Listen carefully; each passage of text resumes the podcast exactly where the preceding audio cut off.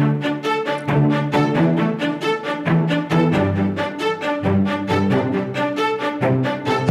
and welcome along to the Property Academy podcast. I'm your host, Ed McKnight. And I'm Andrew Nicol. And today on the show, there were you were so angry. Sorry, I- I'm I Andrew Nicol. Sorry, I was busy doing two things at once. No, we're going to leave that in now. Oh, People right. need to know who you really are. Uh, Normally the comment is I'm not paying attention.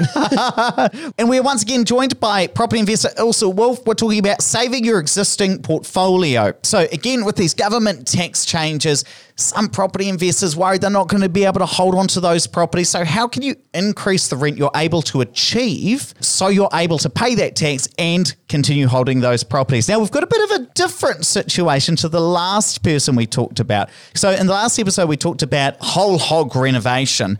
This one's a bit different. Ilse, walk us through the details of what's different here. Yes, we've just started working with a new investor that I'm particularly excited about.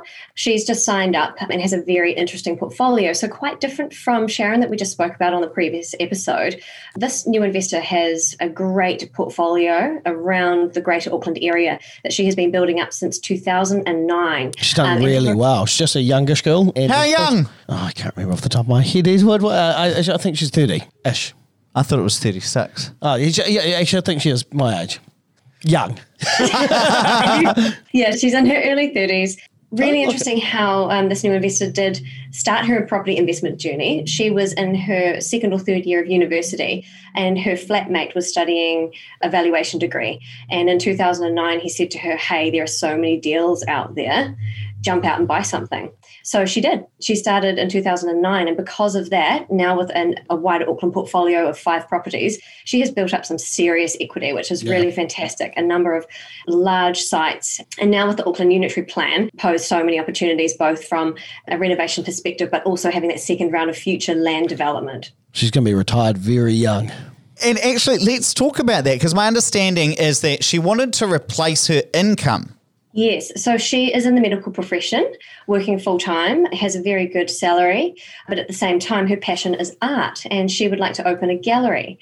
Now, she has this portfolio of five properties that I've mentioned. She has never renovated or touched them. She has always settled the property as is, rented it out, and never looked back. So she has these five properties that now, fast forward to 2021, some serious deferred maintenance on a couple of them, and just some in original condition that are massively under optimized, I would say. And back in the good old days of a few months ago, when you could just buy a property and rent it out, that was just fine. And they would have just ticked along and, and done their thing. But of course, now with the tax changes, there was going to be some significant tax liability when the full interest tax deductibility had been taken away in four years' time. And if we were going to get this investor to a position where she could rely on some of that rental income to supplement her income or, or reducing of hours and stuff like that, then paying a whole lot of tax wasn't going to get her there. Well, just walk me through in that case, Ilse. What was the cash flow before the government changes? And once introduced fully, what would we expect that portfolio to be at? So the portfolio, I ran some numbers, some initial analysis on it, which she hadn't done before, and found that her existing portfolio, as is, generates roughly a forty-five to fifty thousand dollar passive income. And I asked her, "Do you feel like you're receiving those dollars in the bank?" She said, "No." She said that a couple of the properties have somehow have terrible luck. She has one property in New Lynn that seems to be hit by lightning, trees fall over, all sorts of Actually hit by lightning. Yeah. We should rent it for you, Ed. the poor thing, every odd month she seems to have a maintenance bill on this particular property. So she said, no, even though it looks on paper that she's making 50,000, let alone the government tax changes that she's now going to be hit by in the next four years, she does not feel that she's actually taking that income. You know, that's a direct result of not upgrading the properties she's had for such time. There's a lot of ongoing maintenance and it's time that we actually do upgrade some of these places. We've talked about the cash flow. We thought it was kind of 45, 55K. Didn't really feel like we were getting that through. After the government changes come in, what was the impact on cash flow you anticipated? How much worse was it going to be? And because these properties were purchased over the last 11 years, the most recent being last month within the new tax regulation, once we ran the numbers, we found that that profit of $45 to $50,000 actually dropped to $30,000 per annum once those tax changes take full effect. So about 15, 20K less. That's probably what we'd expect, given that some of those properties that she bought early on would have quite low mortgages compared to that rent. But then if you're kind of not feeling like you're getting that 50k in the bank because of that money that was going out for maintenance and all of a sudden you've got 20k going out to tax, that 30 becomes zero or negative really quickly. 100%. And I think the big revelation off the back of the numbers was that she had no idea because of that how close she could be by putting some of the strategies in place. She didn't realize how quickly she would be able to replace her salary with passive income. What is really great with her portfolio, she has five Auckland properties, three of them are standalone houses, and we'll go into some further analysis around the Auckland Unitary Plan as to what future developable opportunities there are within those. But the other two, one is a really large five bedroom, two bathroom property in Manukau, and the other one is a home and income in New Lynn. So, really big opportunities there. Now, let me ask you then, in that case, Ilse, what was your process for figuring out what you could improve to get that cash flow up? Yeah, so knowing that her number one priority is to replace her nursing income in order to be able to go with her own personal passion, what we did was look through the entire portfolio, assess her current rents compared to what those potential market rents should be in their existing condition. Then we looked at all of the floor plans to work out, as we work through the cash flow hacking principles with those six principles, what sizable uplift could be redeemed from each of those properties. And then we ranked them from number one to five, from largest uplift opportunity through the cash flow hacking system down to number five. And then, as money would allow, she would roll through each of those five projects. And what we've found, the numbers one and two, there is the number one property that she has is a home and income in New Lynn that would massively benefit from using all six principles from the cash flow hacking system. And then number two was this large property in Manukau where demand rental properties is extremely high. And this would suit a really large family who would be looking for a six bedroom, two bathroom property for her five properties, once we ran the numbers, by only assessing the actual the full renovations for the top number one and two, and assuming before we actually visit the other three, purely by increasing up to market rent on those other three, and then running through the renovation program we have for one and two, her cash flow position would double. So we were going to generate an additional wow. fifty-five thousand passive income for her, which would take that income over the next three to four years up to almost one hundred thousand dollars passive. And even when those tax changes take full effect in the four or five years' time, that drops down to roughly 70K.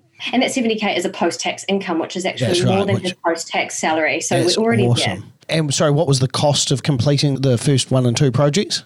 So, the first renovation project, which would be for the home and income in New Lynn, there are two options that we're running through. So, as a second step, what we want to do is have her review the numbers with you, Andrew, right. so that she can work out whether she will go with a lighter version of the cash flow hacking yes. system, simply add that additional bedroom to get the cash flow up significantly, yep. roll on to the next one, or is there a way that she should dip into some of her revolving cash flow, yes. see what we can do to help her with extra lending? Yes do the full renovation so that she can add even more, and, and ideally that would roll her into the next one. Cool. So let me ask you this Ilse. What was the cash flow like after you'd done this? So we knew the properties all up as a portfolio were up roughly 50. They were going to be up 30 once the government tax changes came in. What was it after you'd done your cash flow hacking just in be, terms of these individual properties? Just bearing in mind that the 4550 was actually not quite that because of deferred maintenance. Let's say it was 40 and it was 25 after the government changes rolled out. On the New Lynn Home and Income, which we were going to tackle first, what we've projected is that if we go with the lighter version of the renovation, because the investor will be in this option be funding it from some revolving credit plus her own cash flow, the rents would increase on the main home from 475 to 600 per week. So that would be purely by adding the extra fourth bedroom to the main house and some minor cosmetic changes but the minor dwelling would remain the same at 400 per week. So we'd be looking at an uplift from 875 total to around $1,000. That's what we'd project. However, if through the review with Andrew we find that we can get her some extra lending to facilitate the full renovation on this property, there will be an even further uplift. So on the main house, I would expect to see around a $700 per week with the four bedroom conversion, wow. and then 450 with the minor dwelling with some improvements there. So we'd be looking at 1150 per week compared to the 875 she currently receives.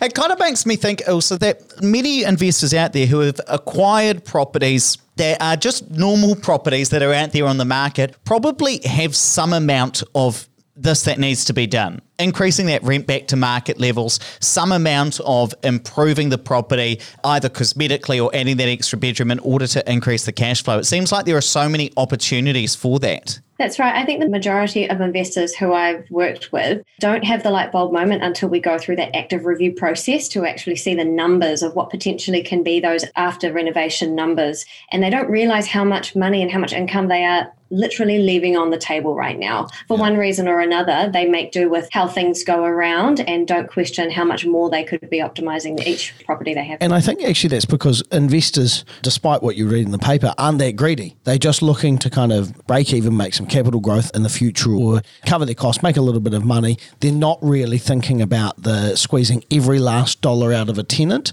but when significant changes come in or interest rates go up and those kind of things, you really need to have done it in advance so that you're not fighting the market at the time because you know you might have a tendency locked in at that stage when rates go up. And one thing I'd just pull you up on as well, Andrew, is it's not necessarily about squeezing every last dollar out of the tenant, but squeezing every last dollar out of the property, making that property so valuable that the tenants are willing to yes. pay for it, or you're appealing to a different type of tenant who, sure. who needs those more bedrooms bedrooms or that larger number of bedrooms. Now, let's just, before we wrap up, Ilse, walk us through the second property as well. Was it a similar story or a bit different? The Randwick Park property in Manukau is similar in terms of numbers. However, it's a single large standalone property, a very large dwelling that's five bedroom, two bathroom.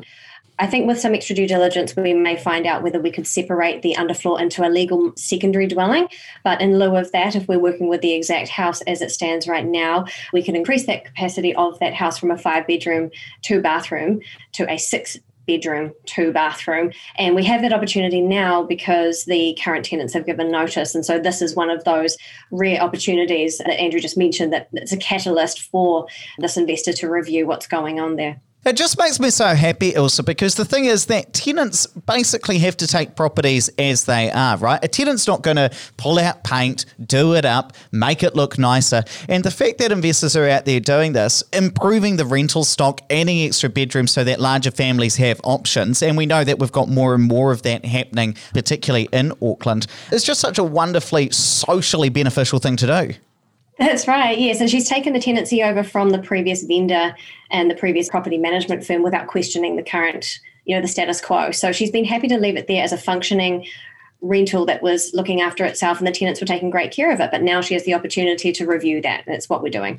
And I think one of the big things working through this process, well, also while we develop the Accelerate program, it really identifies that significant changes, obviously, are coming for property investors, but you don't want to make a knee jerk reaction and just suddenly start selling things off because you'll always regret that in 20 years' time when you look back and go, God, I can't believe I sold that property for a million dollars. It's worth $3 million now. So if you can find a way to just hold on to your stock, then that's a great result. Obviously, you don't want to be holding on to a lemon, but if you can turn a lemon into lemonade, then. Oh, that's so terrible. that's so terrible. but there are legit, there are legitimate reasons why you might sell a property, though. You know, if it allows you to purchase many more properties and you yes. want to go down that passive strategy, but certainly taking the knee jerk reaction of selling straight away without considering your options is certainly not something that would usually recommend to people. Jump in the deep end and just go ahead with. Fantastic. Let's wrap it up there, but please don't forget to rate, review, and subscribe to the podcast. Really does help us get the message out to more people. And hey, don't forget that on Tuesday Tuesday, we have got our monthly webinar. We are talking about how to run the numbers on an investment property. It's going to be a lot of fun. And anybody who actually turns up, we're going to give you the exact spreadsheet we use to run the numbers for rental properties ourselves. This is an update on the one that we've previously released. And hey, I'm very excited to show you because the update is so cool for all of us hardcore data nerds. How do you sign up for that? Tap or swipe over the cover art. There'll be a link in the show notes, or just go to opespartners.co.nz.